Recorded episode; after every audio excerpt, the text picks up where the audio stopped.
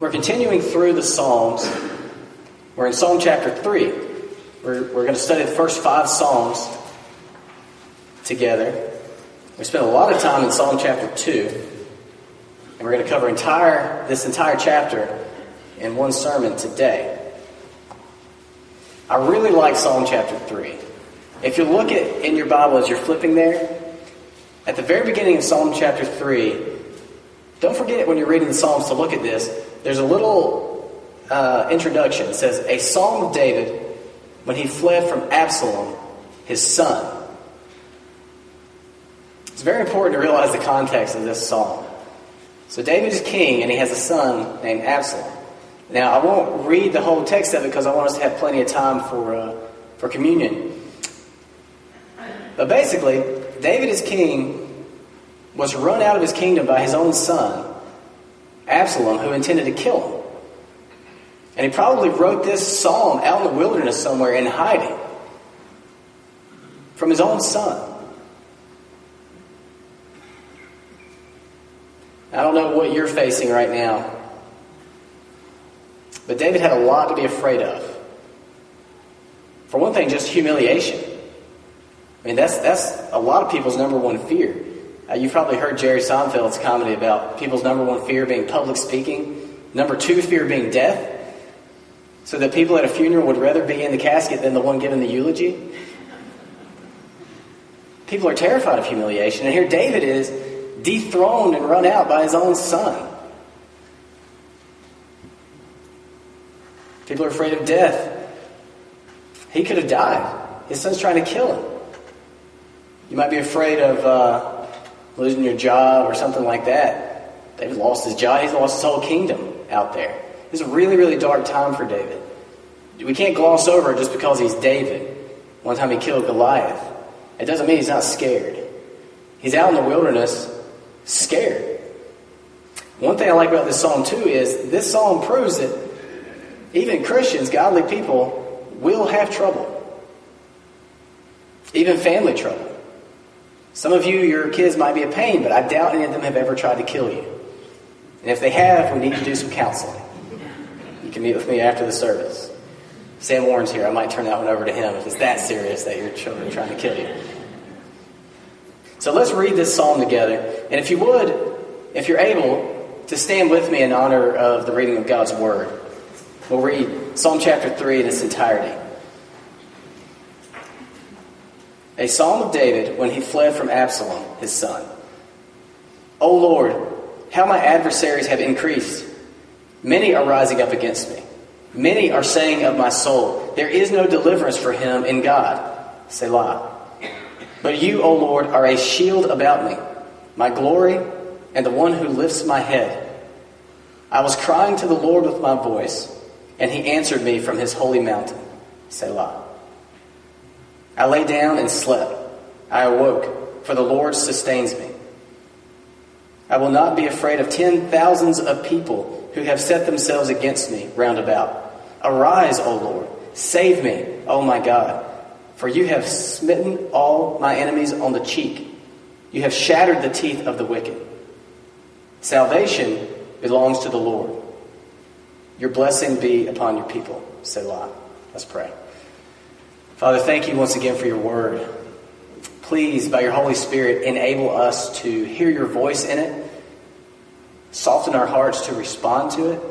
And for those who are here with fears and very real dangers ahead of them, pray that you would especially bless them with a look at how a Christian should approach fear and anxiety. Please help me to explain your scriptures well. We rely on you now. It's in Jesus' word we pray. Amen. You may be seated. So I know that some of you are in bad situations right now. We're going to look at this psalm because this is where we are in Scripture today, but we're going to look at it too because it shows how a Christian can respond to fear and anxiety.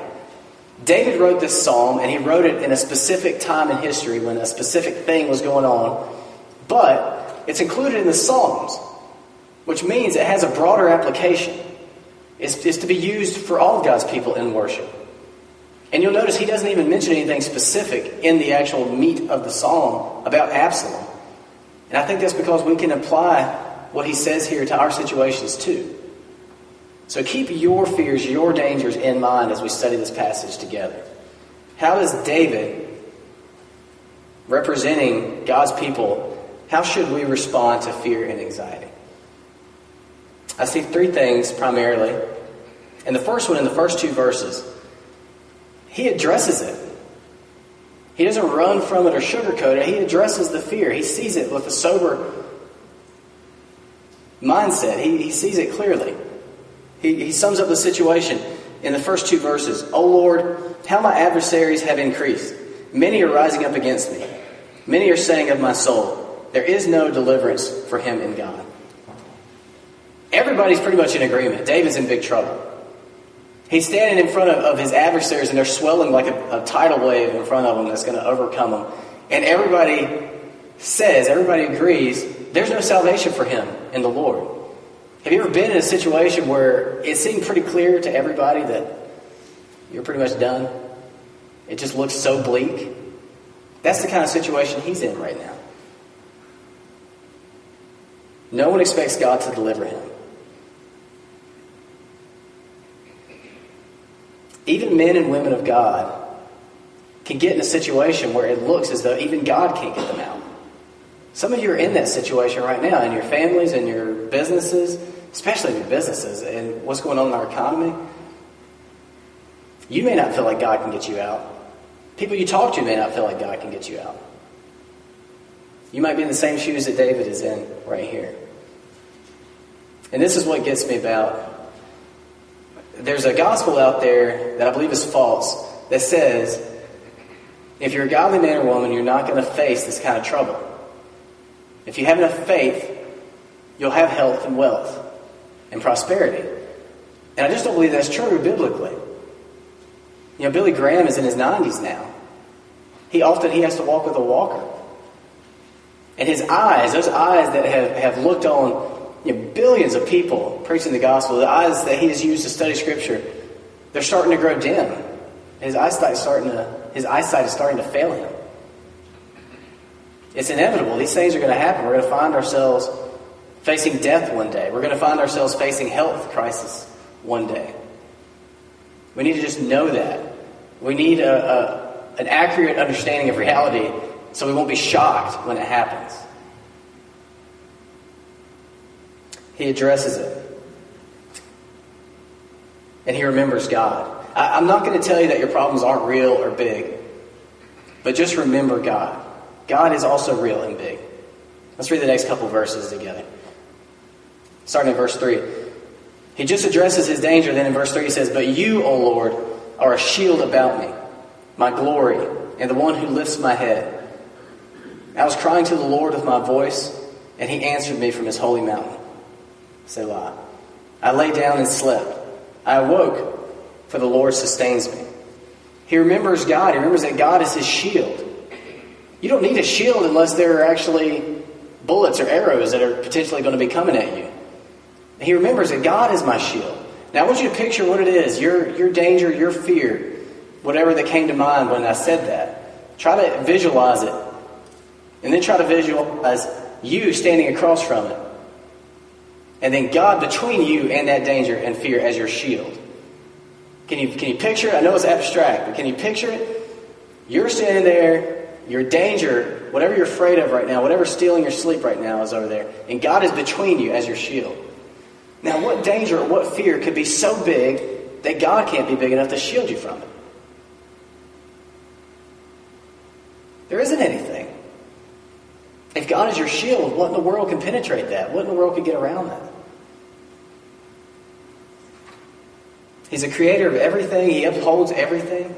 He's the reason your heart's still beating right now. You're not doing anything to keep your heart beating right now. You can't stop it or start it with your mind. God's upholding us all right now. He's a big enough shield between us and our danger that we can have faith in Him. He says, You're Lord, are my shield. You're my glory. One of the things that causes us to have so much trouble when we face danger is that it is real and we might lose things that are dear to us. But we have to remember that those things are not our glory. There is a weightier matter, and it's God. Now, point is, we might lose everything, but if we don't lose God, we're okay. It doesn't feel like that. I know some of you don't feel like that. But if we lose everything and we still have God, we're okay. God is our glory. is, it's mainly about God. You have to meditate on that every day. You have to remember that. Because it does not feel that way. It feels like if I lose this, I can't go on. Well, whatever that is, if that's true, then that's an idol for you. Because you're saying, that's more important to me. God can't sustain me if I don't have this. God is our shield, God is our glory. And God is the lifter of our heads. That I was crying to the Lord with my voice, and He answered me from His holy mountain. He was crying, God lifted His head. It seems like some of us have so much weighing down our heads, and some of us are trying to strain against it, using all our neck muscles to just get our heads up. God will lift our heads, He's the lifter of our heads. Now, practically speaking, all this sounds so churchy. And I know that. I'm telling you guys who have very real dangers, don't be scared. Trust God. How easy is that for me to say from up here? And how hard is that for us to do out there?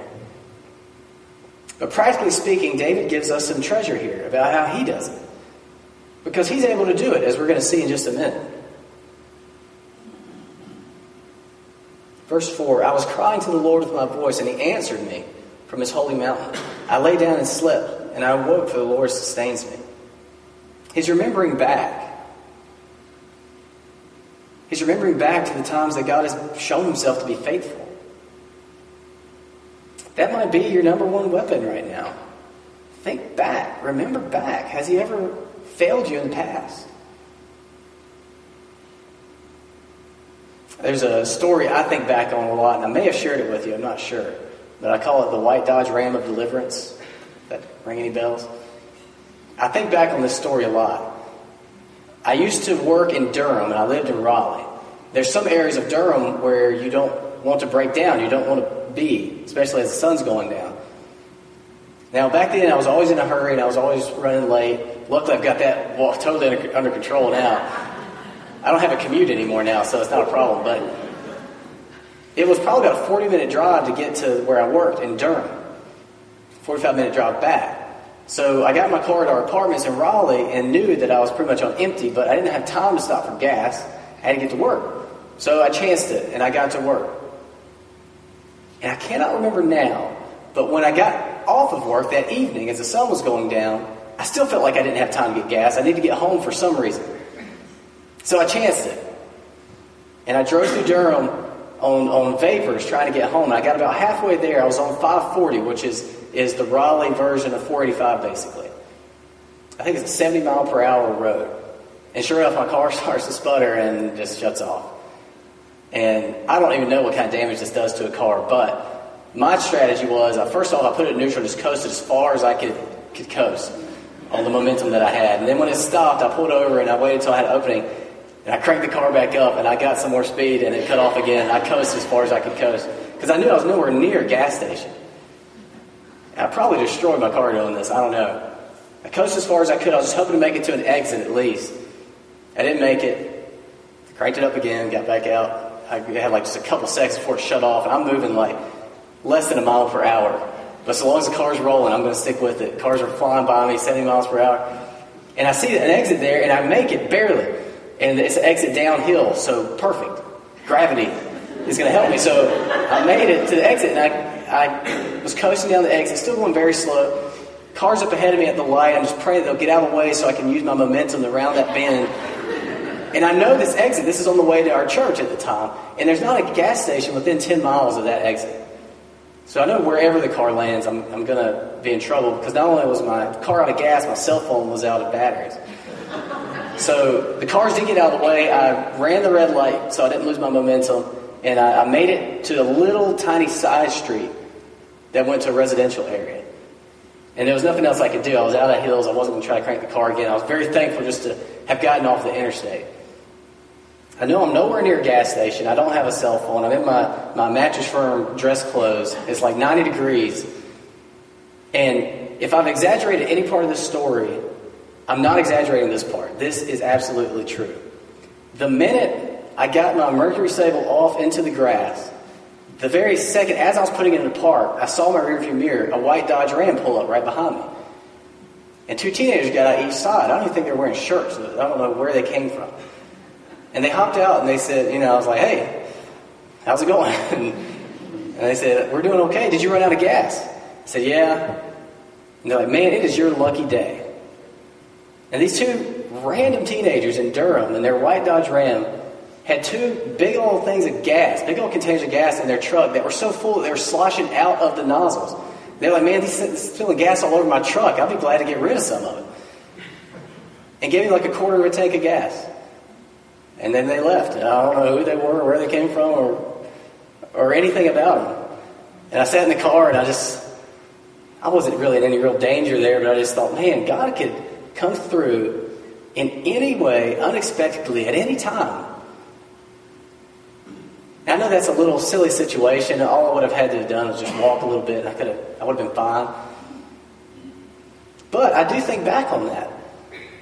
When I'm in a mess and I'm like, oh, what am I going to do? I, I remember that, and I remember, don't underestimate what God can do.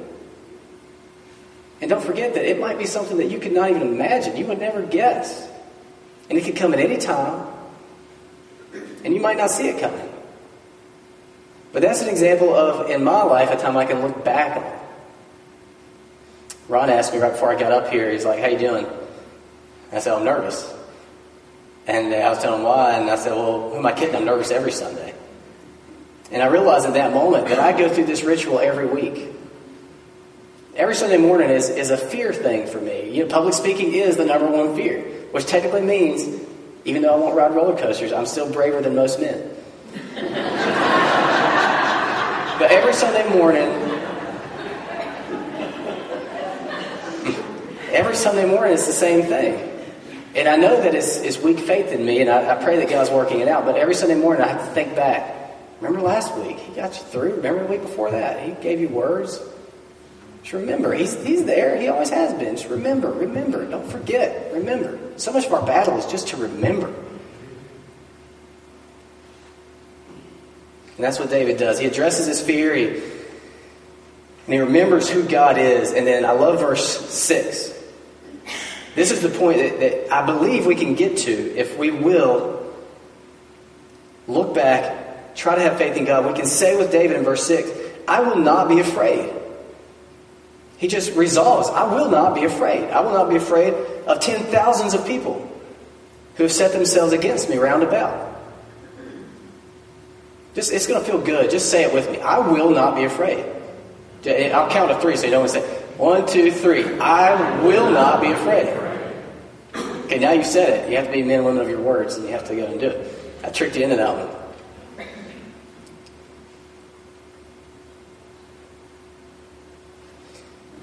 David amplifies things here in verse 6 a bit.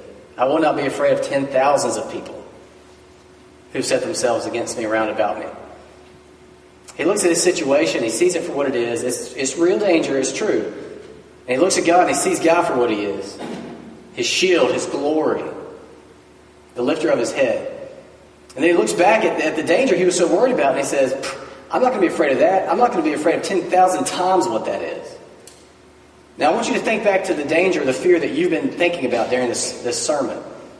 Now, multiply that by 10,000. What would be the absolute worst case scenario if everything went according to your worst fears with that situation? You have no more reason to be afraid of that than you do your current situation because it doesn't change God and His character and what He can do. So just using my little little example, which is a minor thing, but my my nervousness on Sunday morning, I have no more reason to be afraid if you guys were 10 billion people than if it's, it's what we have, about 80 people. It's all the same because God is the one who's supplying what I need. God is my shield. So it doesn't really matter what's on the other side of that shield. God is my glory. So it doesn't really matter what I stand to lose because I'm not going to lose God. God's the lifter of my head, so it doesn't really matter what I was going to weigh my head down because God. So he resolves to trust God. And then finally,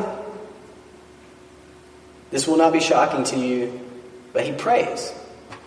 It always comes back to these simple things. Read your Bible and pray. But what I do notice, he does not say, I will not fear ten thousands of people. Instead, I will pray. He doesn't resolve to pray, he just prays. How many times have you resolved to pray and never actually got there? It can almost feel like we're praying just because we're thinking, oh, I need to pray about that. But David doesn't do that. He looks at the danger, he looks at God, says, I'm not going to be afraid. And then he prays. And it's such a simple prayer. Arise, O Lord, save me, O my God. Save me. And then he just trusts God. And you know why he trusts God?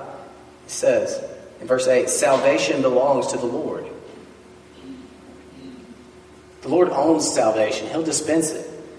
Salvation is the Lord. So we turn to Him, we look to Him, and we have faith in Him. Now, again, so easy for me to preach this, so hard for us to go and do in our real lives. But that's okay too. And the reason I say that is because in a few moments we're going to observe communion. We observe communion because it's a Jesus told us to. It's a regular reminder in the rhythm of church for us to come back together and look back at the fact that Jesus has solved all of our biggest problems. So you might have the feeling in your heart right now this is all well and good, but I can't go and face my situation without fear. Well, you know, you're right. You can't. You can't do it. You can't have that kind of faith, that kind of peace. You can't just make that happen. That's a fruit of the Spirit.